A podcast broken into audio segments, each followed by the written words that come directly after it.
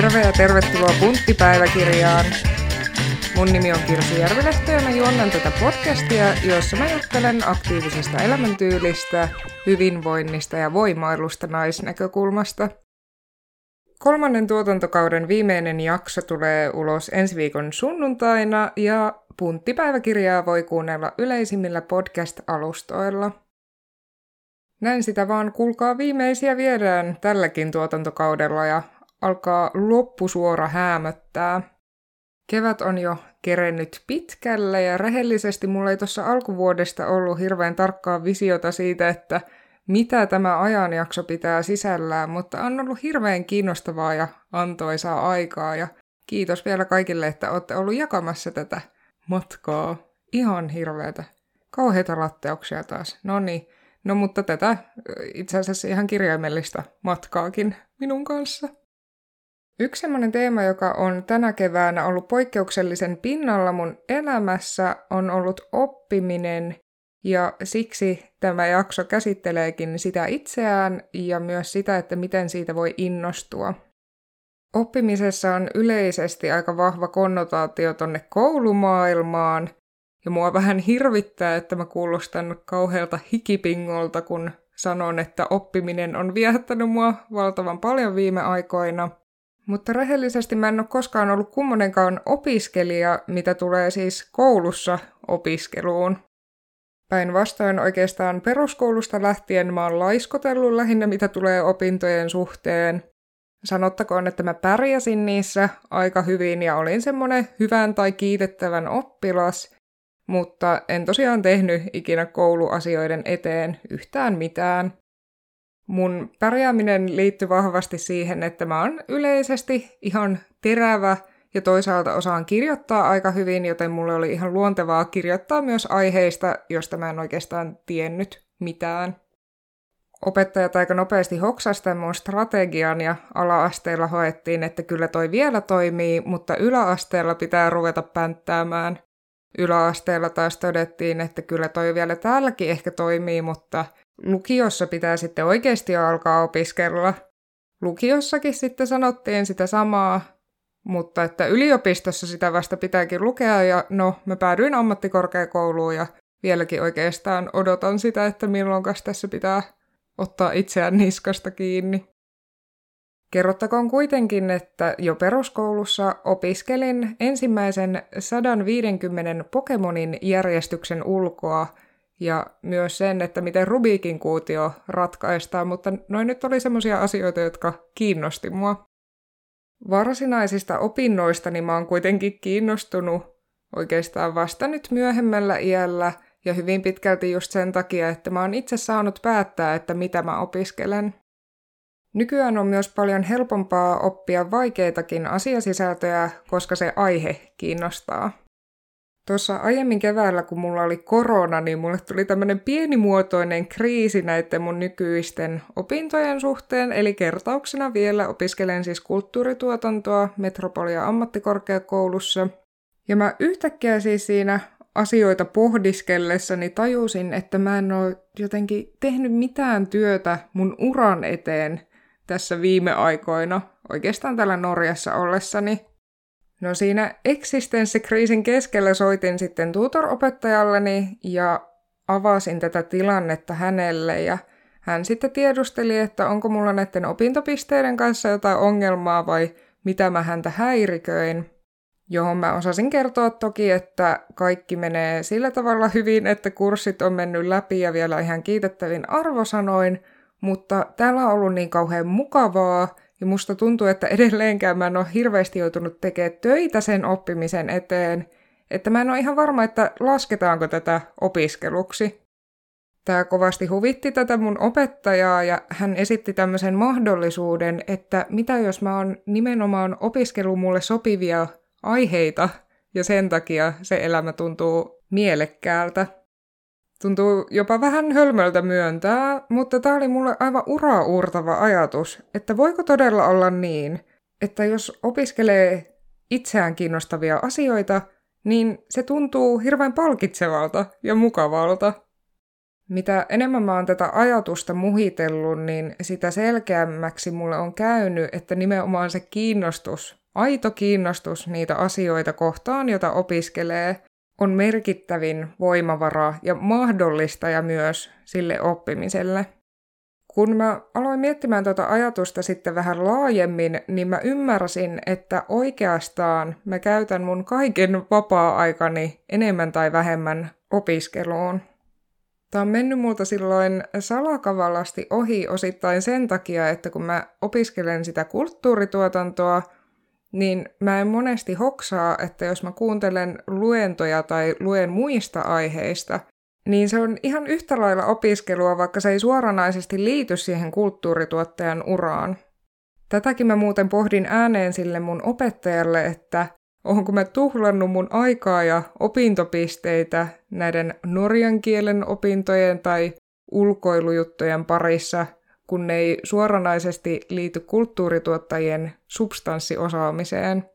Hän totesi tähän hyvin lohdullisesti, että mä hänestä vaikutan ihmiseltä, joka haluaa työskennellä tulevaisuudessa itselleni tärkeiden asioiden parissa, joten hän uskoo, että varmasti tulen työllistymään sellaiseen tehtävään, jossa näistä opeista on hyötyä.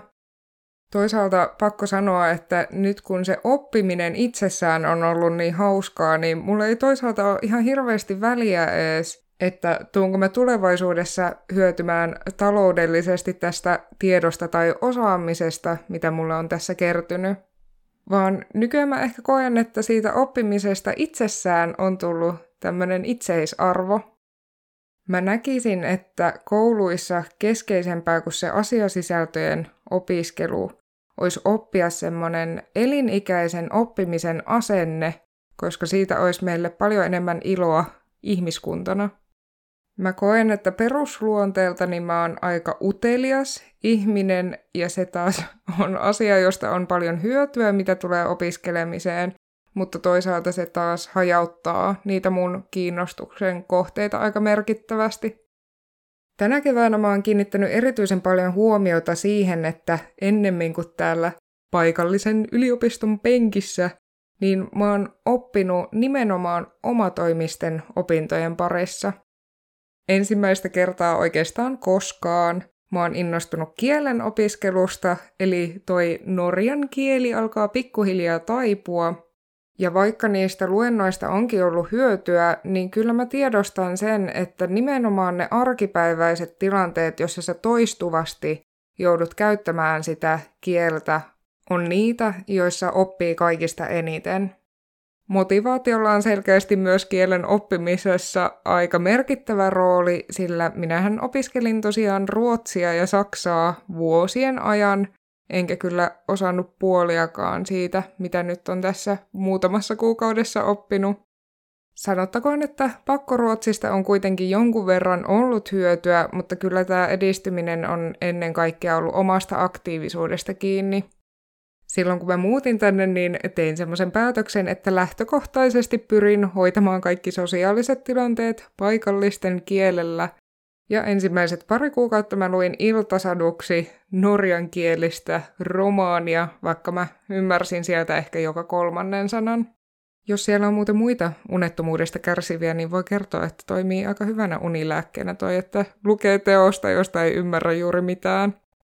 Tämän omatoimisen opiskelun merkitys on korostunut myös siellä ulkoilmakurssilla, sillä oikeastaan kaikilla teoriatunneilla mulla on tullut semmoisia ahaa-elämyksiä, että niin niin, tämä on nyt se ilmiö, joka me todistettiin viime viikon loppuna.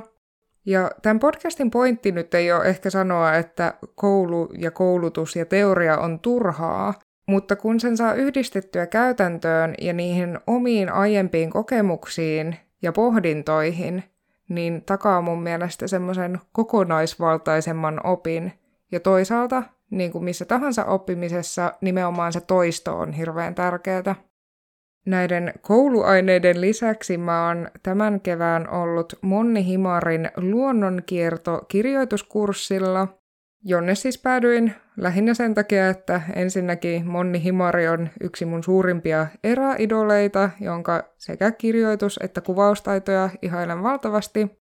Ja toisaalta, koska musta tuntuu, että mä haluan vähän rutiinia taas tähän kirjoitushommaan.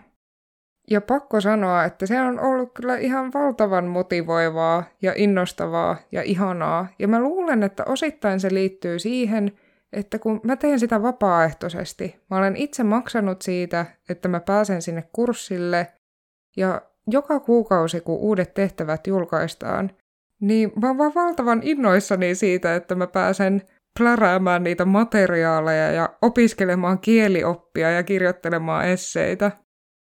Sitä on muuten jonkun verran tehty ihan kiinnostavaa tutkimustakin, että kun ihmiset laittaa taloudellisen investoinnin johonkin asiaan, niin he suhtautuu siihen eri tavalla kuin siihen, että se materiaali olisi ilmaista.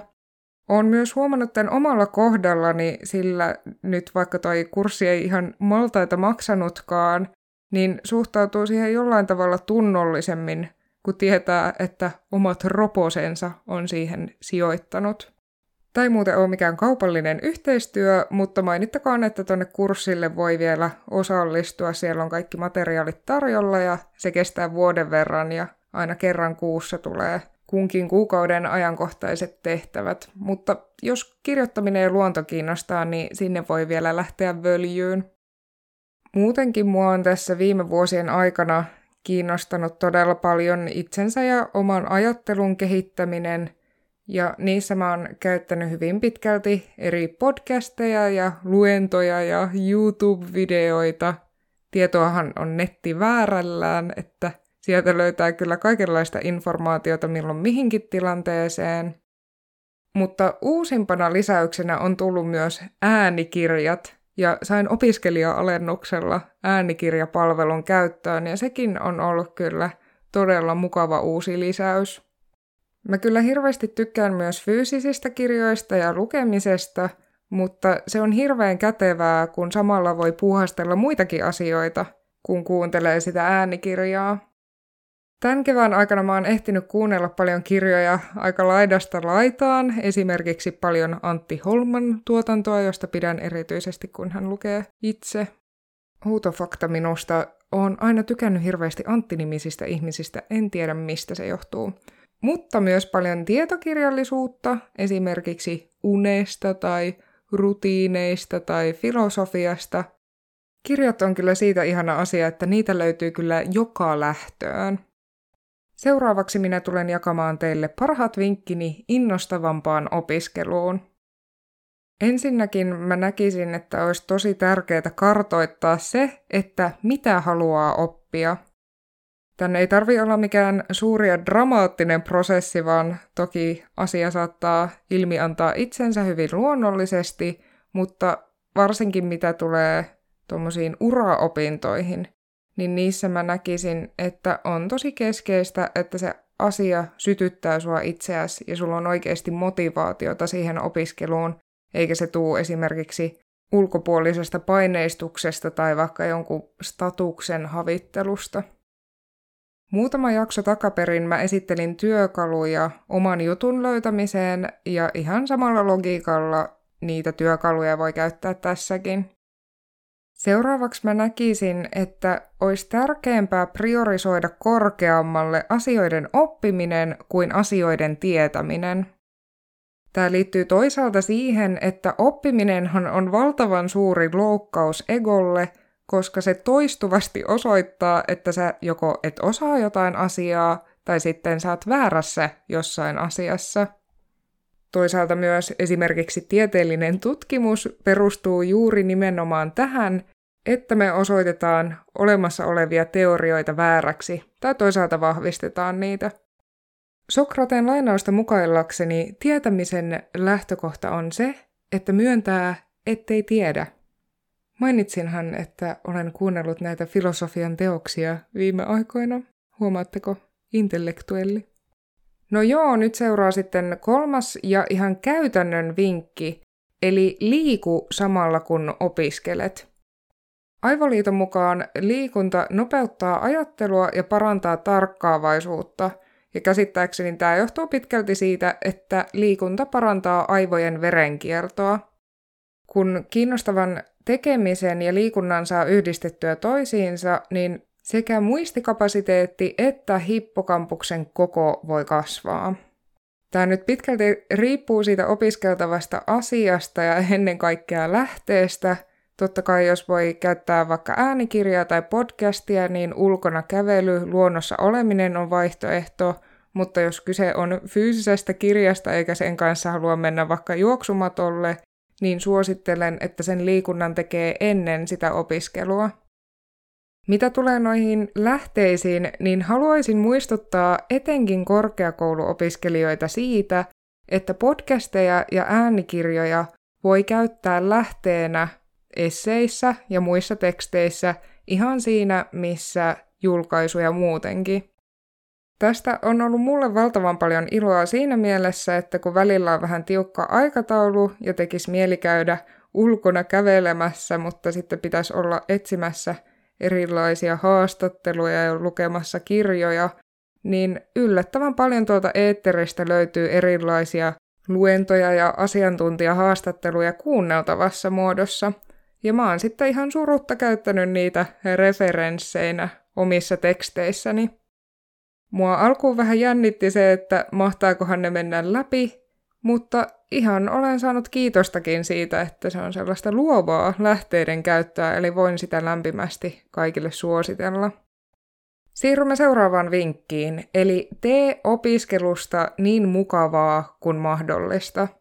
Mukavuushan on täysin subjektiivinen kokemus, eli en osaa sanoa, mitä se kunkin kohdalla tarkoittaa. Jos se on sitä, että ottaa opiskellessa aina rintaliivit pois, niin hyvä – mutta omalla kohdallani ainakin on huomannut, että nyt kun olosuhteiden pakosta joudun istumaan luennoilla kävelemisen sijaan, niin mun keskittymistä auttaa todella paljon se, jos mä pystyn neulomaan samalla. Mä oon vuosia tuskaillut sen kanssa, että mä en saa tarpeeksi ärsykkeitä siitä, jos mä pelkästään seuraan opetusta, vaan mulla pitää olla siinä vielä joku ylimääräinen tekeminen – ja nyt on todennut, että toi neulominen toimii todella hyvin. Jos on vastaavanlaista haastetta, niin kannattaa etsiä joku semmoinen tekeminen, mikä ei kuitenkaan liikaa vie ajatusta pois siitä opittavasta aiheesta. Ehkä vielä loppukaneettina tähän sanottakoon, että opiskelu on just niin ankeaa kuin mitä sen olettaa olevan. Tilastoista mä osaan sanoa, että suurin osa mun kuuntelijoista ei enää kuulu oppivelvollisuuden piiriin, ja sen jälkeen mä näkisin, että se on ihmisen omalla vastuulla, että mitä päättää opiskella, ja jos se tuntuu jatkuvasti epämiellyttävältä ja epämielenkiintoiselta, niin sitten kannattaa ehkä harkita sitä, että mihin haluaa aikansa käyttää. Kuten sanottu, niin parhaimmillaan oppiminen on valtavan innostavaa, palkitsevaa ja hauskaa, joten kannattaa tähdätä siihen. Se mun puhelu opettajalle muuten päättyi siihen, että siinä missä alkupuhelusta oli pelkästään eksistenssikriisi ja ahdinko tulevaisuuden suhteen, niin puhelun päätettyä mulla oli jo mun opinnäytetyön aihe, ja tämä aihe on nimenomaan semmoinen, mihin mä oon erityisesti perehtynyt mun vapaa-ajalla ja mikä kovasti minua henkilökohtaisesti sykähdyttää, joten olkoon tämä nyt esimerkki siitä, että opiskelu ei ole koskaan turhaa, vaan omasta oppimisesta saattaa olla hyötyä yllättävissäkin paikoissa. Kuten tuossa alkujaksosta mainitsin, niin punttipäiväkirjan Kolmas tuotantokausi vetelee viimeisiään ja ensi viikon sunnuntaina julkaistaan tämän tuotantokauden viimeinen jakso. Palautetta tästä tuotantokaudesta ja toiveita tulevasta voi laittaa Instagramissa kahvalla punttipaivakirja. Ja arvostaisin myös kovasti sitä, jos jättäisitte Spotifyn puolella tähtiarvostelun nyt kun tännekin on saatu tämmöinen ominaisuus. Kiitos jälleen tuhannesti tämän jakson kuuntelusta ja palataan taas asiaan ensi viikolla. Moi moi!